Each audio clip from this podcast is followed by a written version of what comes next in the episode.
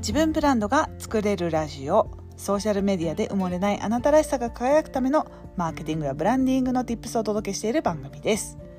こんにちは。ブランドプロデューサーの高取ひり子です。今日はスペシャル回ということで素敵なゲストをおめお招きしての対談となります。本当さもう大事なとこで感じちゃうねこれ。はい。ゲストは松尾由紀子さんです。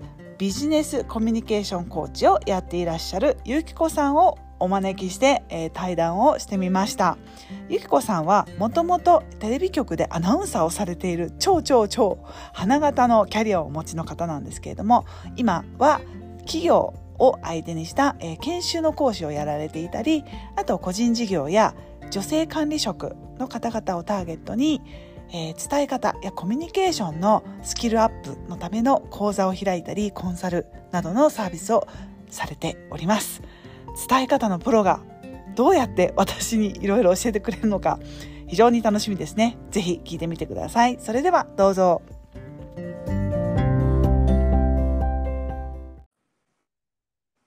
はいそれでは今日も始めていきましょう。今日のゲストはビジネスコミュニケーションコーチの松尾由紀子さんです。よろしくお願いします。よろしくお願いします。ああ、もう最初からさすがプロだわ。やめてくれる。もう、もう、滑舌も音量も完璧です。もう音量こっち分かってないけど大丈夫かな。この音量で。あのー、これね、リスナーを、あのー、の方はちょっと初めてだと思うんで、ぜひ、はい、えっと、ゆうこさん、改めまして自己紹介をお願いいたします。はい、えー、皆様はじめましてビジネスコミュニケーションコーチをやっております松尾由紀子と申します。普段は相手に1回で伝わる伝え方とか相手のニーズを引き出せる聞き方、まあ、こういったものを手に入れて一人一人のビジネスの成果を出すコミュニケーション講座を主催しています。今日はもうブランディングのプロゆり子さんに丸裸にされるって聞いてるので ドキドキしながら やってまいりました。よろしくお願いします。よろしくお願いします。いやもうやっぱプロですよね。自己紹介がもう完璧。いややめてくれる。しかも1分。いえいえいえ1分以内。素晴らしい。いやもうなぜならばですね、えっ、ー、と、うん、ゆきこさん実はね、元局アナの経験もありますので、もう喋りのプロですよね。もう喋ってありますけど。傷はいっぱいある。傷いっぱいあるあるけど。でもね、その元元ね局アナから今ビジネスコミュニケーションコーチとして、うん、えっ、ー、と実際はあれですよね、企業の、えー、研修とかをやられてたり、具体的には業務内容はどんな感じでやられてるんですか？はい、えっと、企業の研修としてその企業様に行ってでそこで、えー、例えば部長クラスとか、えー、入社して5年目クラスとか、まあ、階層別にコミュニケーションの研修をやったりもう本当にそれも細かくって、えー、自分が1回で伝えられるような構成をできるようになるコミュニケーション講習研修だったりヒアリングができるようになるだけの研修だったり、まあ、そういったところのあとプレゼンテーションの研修とかテーマによっていろんなテーマで研修をやってますね。うん、すごいですよね。まあねあのここでは言えませんが、はい、超大手の企業さんねあのもう何年も担当されてたり、ね、おかげさまで。ね、まあでも大きい企業だけかと思いきや、まあ、個人のね、うん、個人事業主さんに対して個別でコンサルされたりもされてるんですよね。はい、うん、そうですね。あの経営者の方だったり女性リーダーの方だったり今度プレゼンがあるんだけどちょっと見てくれないとかそういうこう本当に1時間からプレゼンの直前研修研修というか直前講座みたいなものも本当にあの臨機応変に、はい、やらせていただいております。素晴らしい。まあ、多岐にわたってこう活躍されてるゆきこさんなんですけれども、うん、なぜ今のタイトルであるビジネスコミュニケーションコーチになったのかっていう、うん、ちょっとその経緯をぜひ教えていただけないでしょうか。あそうですね。はい。あのもともと今ゆり子さんが言ってくれたみたいに私局アナなんですよねあのうんテレビ朝、テレビ朝日系列のね局アナだったんですけどもまあまあ局アナっていうとね、まあ、皆さんなんかこうミスミスホニャララ大学なんですかとかね、うんなんかこう海外留学してもうなんかた英語もペラペラでみたいな感じに思われるかもしれないんですけども意外と地方の局アナってそうじゃないんですよね。そうなんですね。なんかそうだよ花形の花形っていうイメージ。全然そんなことない。もう本当に私は報道記者兼アナウンサーだったから、なおのことも本当にいつもなんていうのこう記者活動ですよ。夜中あの夜打ち朝がけっていうんですけども、うんあの刑事さんのとこ行ってさ、なんかネタないですかみたいなこともやってたし、やってたよ。私たちの時代ははあ。やってた。まあでもそういうこういうまあいろんなこう番組の司会やったりとかさ、ううんいろいろやってて曲アナ時代はね。だけれどもあのそんな私だからこうまあなんていうんですか話すっていうことにはある程度自分に自信があったわけ。うん、なんですけどもなぜビジネスコミュニケーションコーチになったかっていうと意外とスタート地点は黒歴史なんですよ。あのお意なん外。と、うん、研修講師を始めた頃にもう前代未聞の大失敗をしてそこから私ビジネスコミュニケーションコーチやろうって思ったんですよ。へえ。あ、曲穴をやられて、その後は研修講師をやられそうて、それから今に至るって感じなんですそうね。そうなんですよ。だから曲穴でやってた時はある程度自分も自信があったんだけど、うんうんもうその自信を持って、まあ、研修講師をやり始めましたよと。そしたら、前代未聞の研修ちょっとやめてもらっていいですかっていう途中交代させられて衝撃。が ないですよ普通ね。だって数日間の連日の研修なんですよ。うん途。中で1回初日だった初日で交代させられてそれもやっぱりこう受講者の方からすごいクレームが出てもううん交代してさせてくれっていうもうひ近年まれに見る質の低い講師ですってアンケートに書かれてでまあ今振り返ってみれば本当になんか自分に変な自信があったものだからなんか自分のやりたいように研修をしてたし自分のやりたい思った通りに進めたかったし自分の決めた答えをみんなに言ってほしかったみたいなそういう感じの研修してたんですよね。だからねやっぱりこうちゃんとここまで分かってますかとかさそういったことを全然してなかった。もう自分がやりたいようにやってた。うん、あ、わかる。でもなんか、会社に入ると、学校の先生とちょっと履き違えちゃう研修講師っていますよね。うん。うんうん上からこう、やりなさいみたいな。そう。そう。いう感じだったと思う、今あのタイムマシーンがあって私がそのその頃の、うん、自分のところにねあのそこに行けるんだったら本当教えてあげたい。違うよっていうね、うん、それであーってもうすごい屈辱的だったけどその時は、うん。でもあー違うんだってうまく話すとかさよどみなく話すとかさ、そういうことが大事なんじゃなくて、うんうん。その人たちがコミュニケーションの力を身につけた先例えばうんうん田中さんだったら田中さんがコミュニケーション力身につけたら部下の鈴木くんがすスイスイ主体的に動けるようになるとか加藤さんがコミュニケーション力を身につけたら加藤さんの売ってるサービスがもっとたくさんの人に伝わっていくとか、うんそういうことをちゃんと分かってないといけなかったなと思って。なるほどね。うん深いな。そうでそこでやっぱりは話すっていうことが曲穴で学んでたことと違うなと思って、うんだからビジネスコミュニケーションに特化して言葉の力を強くするっていう講座を始めたんですよね。うんなるほどね。あ、そういうことだったんですねって、まあ私全部知ってるんですけど。でも改めてこうやって話すとね、うん、そういうことだったんだよね。うん、そういうことだったんですね。だから、なんか曲穴でなんか喋り方とかっていうと、なんかどうしてもこうテクニック的な話になっちゃうけど、うんうんそうではなくてさっきおっしゃってたその先、その先それを取り巻くやっぱり人間ですよね。人ほん人。うん、ほんとそう。うーん。そんなさ、スラスラ話す人がみんなに人気者はみんなそうかって言ったらそうじゃないじゃない？うんうん。うん、なんかこうポツンポツンと話すんだけどすごくこう相手のことを考えた言葉を言ってくれる人とかめっちゃあったかさを感じたりするじゃない、うんうん、そういうことなんだよね人の味っていうのは。これまたビジネスだけじゃなくて家庭も一緒ですよね。いや本当そう、うん、私だからあれだもん。あの夫婦関係って 昔よりも今の方がいいもん。へええどういうところでそう思うんですか？なんかね昔はやっぱりなんでこれ私が何回も言ってんのに分かんないのとか、んなんであるある。私があるあるうんあるある。なんでなんでそんな風に取るの？とか私たったこういう風に言っただけじゃんみたいな、うんこう自分の言ったことと相手の捉え方が違うことに対していちいちこうカッカカッカしてたしね。そうなんだよね。相手目線が大事なんですよね。そうわねねなるほどね。そうそう。なんで言ったじゃん。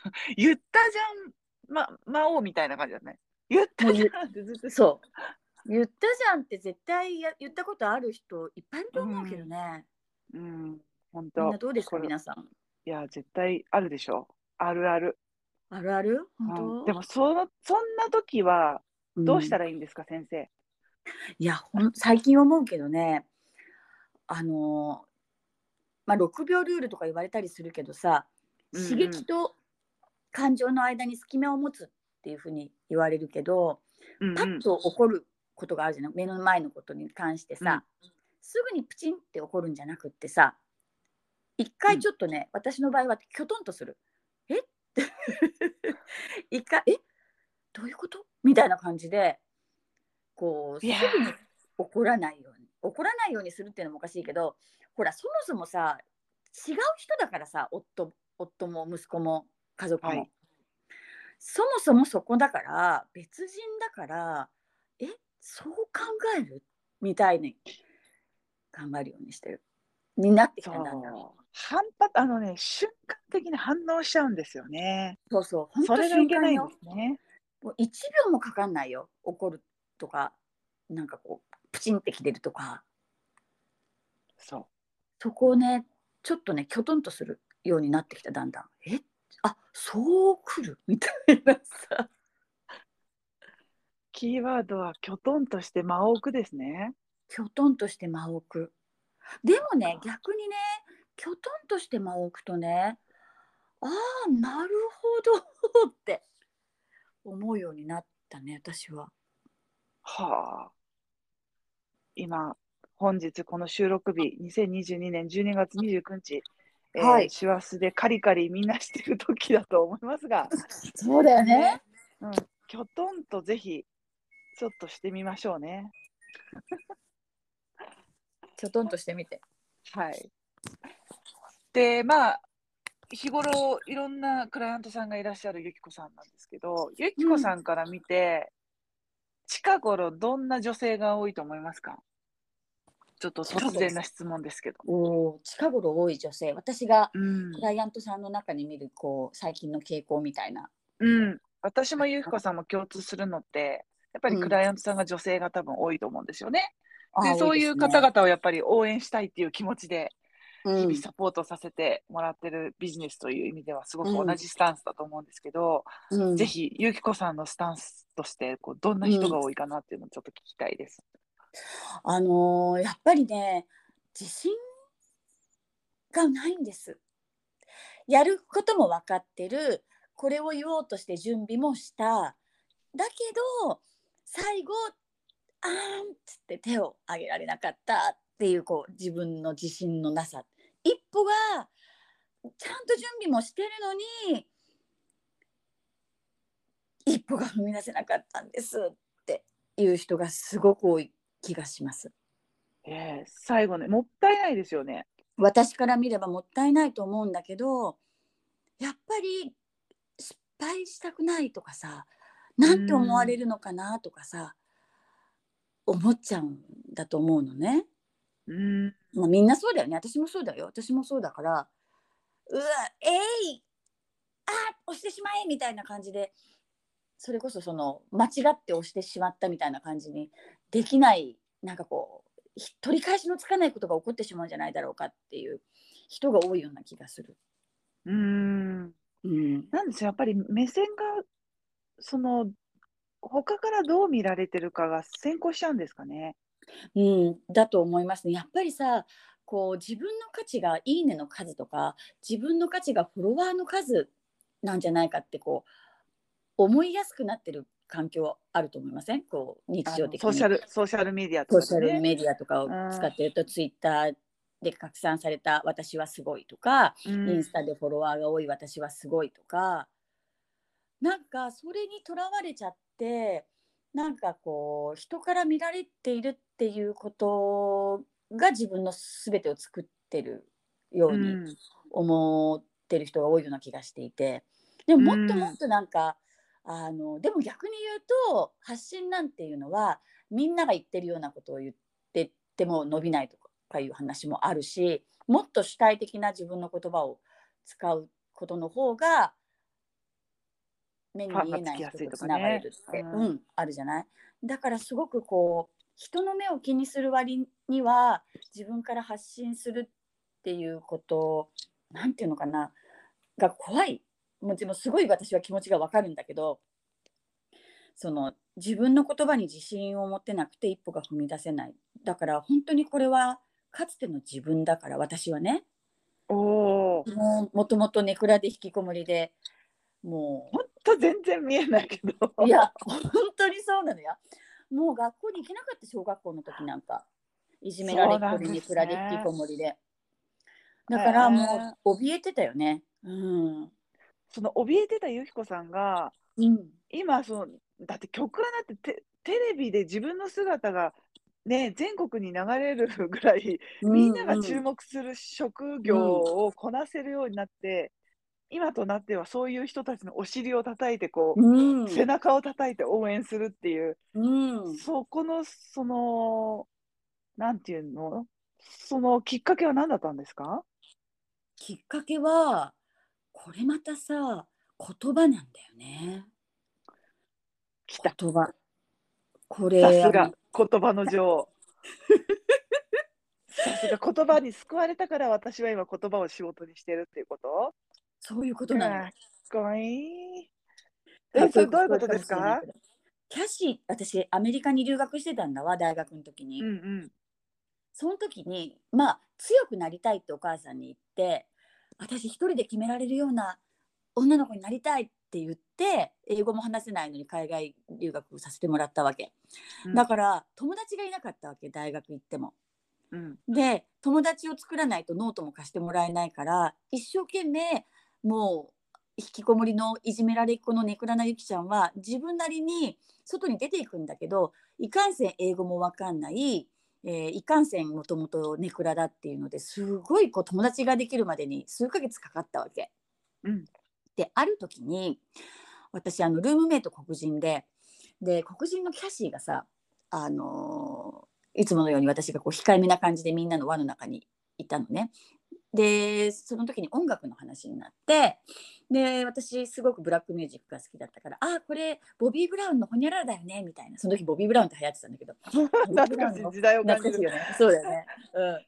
あのボビー・ブラウンのあのドンビー・クールだよねみたいな話をしたら「えー?」って「ユキ知ってんの？この曲めっちゃイケてるね」みたいな「あんた面白いじゃん」みたいな初めて面白いって言われたの人から。へでえそのいやもう本当に本当に些細なもうその一言なの。あ私面白いのかって思ってもうそこからなんかね言葉の蓋がポンって開いた感じがして前に出ていけるようになったんだよね。私は面白いって認めてもらって自信がついたからうん、なんか面白いって思われてるって確認ができたってことなんですかね。こ確認っていうか自分で自分を面白いと思ってなかったからあの人から見たら私はそういうふうに面白いことなの面白いということを私は言っていたのかって思ってうん、全然自分では面白い人間だと思ってなかったけどこう定義をしてもらった感じかな。自分で自分のことは面白いと思ってなかったけどあこれは人にとっては面白いのかってこうこれは面白いよっていうふうに言ってもらったことがうん。なんか背中を押してもらってでじゃあこれはどうだ？じゃあこれは？みたいな感じで表に出ていけるようになった。なるほどね。でご自身の今のその経験が身今どうやってそのあの女女性の起業家さんだったり管理職だったり、ビジネスウーマンの人たちにどうやってサポートするところにつながるんですか？あのねもうね持ってるんですよ皆さん。中に。そうだそうやねんわかる？いきなり大阪弁あ私、横浜の人だけどそうやねんそうああの福岡弁ではなんて言うんですか？あんたモットーを取って もうね手の中にいっぱい入っとろうがってあんたの言葉が。だけんそれはね言うだけでいいとって。それやのに別のききれいななんかキラキラしたなんかかっこいい言葉を言おうとするけん自信がないわけよ。それをそのまま出していいわけよ。中にあるの。なるほどねそれが一番強いとって本当に急に博多弁になるけど。本当にそう思う。金八先生女版みたいになってきて 時代。そうねだから自信を持つためにはうん。今の人たちがどうしてったら少しでも前進できると思いますか？これは自戒を込めて言いますとですね、うんうんやっぱりねもうねまんまでいいんだよね。最近思うけどさ私もさやっぱりかっこつけようとかさこうなんかちゃんとしようとかさ思って行動が鈍いんですようん。私もね。うん。今もそう今だにそう。だけどやっぱりこれからは自戒を込めてお伝えをするともう自分の中にある経験とか自分が感じたことこれがものすごい価値になっていくから結局それしか残らんからそう考えるとねどう思われるだろうかっていうふうに相手にその自分自分に自分にスポットライトが当たってるんだね。どう思われるかな。かっこよく見せたいみたいなさ。私もあるけどさ。そうじゃなくてこれを言ったらこれを言ったら今自分に自信がない人に役に立てるんじゃないかなとかこれを伝えたらあもしかしたら背中を押されたって思ってくれる人が一人ぐらいいるかなって相手のこと考えたらなんか行動できる気がする。それも自戒を込めて。そうやねん。横浜出身だけど。なんでそうね えどういうところがそうやねいやーほんとそうだと思う。なんかうんスポットライトが自分に当たってしまってるっていうところが全てなんじゃないかな。それをうん。相手に当てることで視点がぐっと変わるんですよね。なんかさ役に立てるんだと思ったらなんかさ行動できるじゃん。そんなことない？自分がうまく見せようって思ったらさハードル高いけどさ。あもしかしたらこれ加藤さんの役に立つかもな。ちょっとちなみにちなみにさこれ知ってる？みたいな感じで。なんか言いやすくない？そっちの方が。そうそうそうそあとこの例がいいかどうかわかんないけど、あのクラスメートでハサミがなかったから、ハサミ持ってる人って言うと、はーいってこう、持ってる持ってるって常にいつも誰か持ってる人いるじゃないですか。ああそうね。そういう時に、うん、なんか、そそういう感覚でいいと思うんですよね。なんかあこのハサミ持ってるって手を挙げたら、うこの人なんか声が大きい人なんじゃないかと思われそうとかで手を挙げられなかったとか、うん。うん。それって自分じゃないですか。じゃなくて、ハサミを貸してあげたら、助かる人がいるんだったら貸してあげたらいいんですよ。そうそうそうそう。いや全くその通りよ。本当よ。本当にそう。うん。ねなんかね、そう、本当この間まさに同じようなことがあって、私うん。こういう仕事をしてるから、喉が結構あの喉が枯れたりとかして結構今まで失敗したことがあって、でお守りにしてるお薬があるのね。である LINE のメッセージで何日か前に喉が枯れちゃって困ってますとか言って誰かいいお薬知ってる人がいたら教えてくださいって書いてあったわけ。だか、ら別にと名指しで聞かれたわけではなかったけど私も声を枯らした経験があったから「あ何々さん」って私この薬飲んだらすごい治ったからこれ漢方だから誰でも飲めると思うからちょっと試してみたらっていうふうに言ったのね。そしたらその人あのもうそのその薬を飲んだ瞬間から声が出るようになって助かったって言ってまた別の知り合いの人にそのお薬を教えてあげたんだって。でよかったなと思ったんだけどまさにそのハサミと同じよね。持ってたから、ね。あ持ってるよって言って。うん。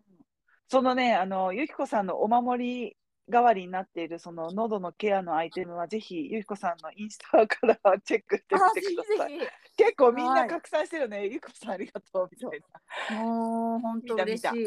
本当に見て。皆さんぜひぜひインスタで喉が枯れたらもうこれさえ持っとけば大丈夫だから。本当に。アナウンサーみんな持ってるから。な。ねえ。それをね、ちょっとなんか紹介しただけなのに、それがインスタで拡散してるのって、別になんかね、それ狙ったことでも全然ないけど、助けてあげようと思ってね、教えただけなんですよね。いやもちろんもちろん。お友達だったから。そうびっくりした。そうだからきっとだから自分は社会の何かしら役に立つっていうのをうん、あの誰もが持ってるじゃないですか。私何もないんですってよく言うけど、うん、あるから。あるからっていうところね。わかる。でもはいさはい何にもないんですっていう人の気持ちもわかるよ。うんやっぱりキラキラしたなんかこう成功してる人に比べちゃって比べちゃうといや私なんてまだ全然だなとかさ思う気持ちもわかるよやっぱり。けどあるかないかは自分が決めるわけじゃないと思うんだよね。自分が決めるんじゃなくて人が決めてくれると思うんだよね。うんうん、だって私が面白いかどうかなんて私自分で分かんなかったし。うん。自分のことは自分でわかんない。分かんない、うん。だから人と話すと自分が見えてきたりするじゃない？うん。人の中に自分が見えたりするじゃない？確かに。うん。だからそう何もないっていうのは自分じゃなくって人から自分はどういう人にどういうことを与えられるかなってことを考えると人に聞いてみてもいいかもしれないよね。うん。どういう、ん。どういうところがいいかなとかさ。そううね、ん。いやね、ゆきこさんと私の共通するところは結構同じで、うん。そういうその自信のない女性に対して、あの持ってるからって いうことを認識してもらって、うん自信があるとやっぱり行動につながるじゃないですか。そうそうで、行動だけが未来を変えるじゃないですか。そうそうそうそうよ。の未来を変えるきっかけが、ゆきこさんの場合はコミュニケーションとか伝え方っていうスキルであり、うん私の場合はブランディングっていう、うん自分が持ってるスキルをうんその人に対して貢献するっていう、うんそういう形でこう女性をサポートしてるっていうところは一緒だと思うんですよね。そうやねんそうやねんがい 福岡弁なんて言うんですか？博多弁では。そうだ そうだい。その通りって。うん、なんかそっわかっとるやんこう丸くていいですね。丸い表現が私好き。この博多弁の。うん、なんか女性らしく聞こえます。あーそうだいそげんこと言わんでやかろうもとかね。そうそう。私が一人で喜んでるってね、このゆきこさんの博多バージョン。いやでももしかしたら聞いてくださってる方の中に九い州るよ、絶の方がいらっしゃるか対。も。うん、九いらっしゃった州からら聞いてる人、ぜひぜひ、ぜひぜねひ、ゆきこさんのインスタフォローしてください。本概要欄にリンク貼っておきます。あありがとうございます。ぜひぜひお願いします。ねお友達になりましょねはい。ということで、前半はここまで。後半は次の音声に続きます。ということで、次回をお楽しみに。それではまたね。チュース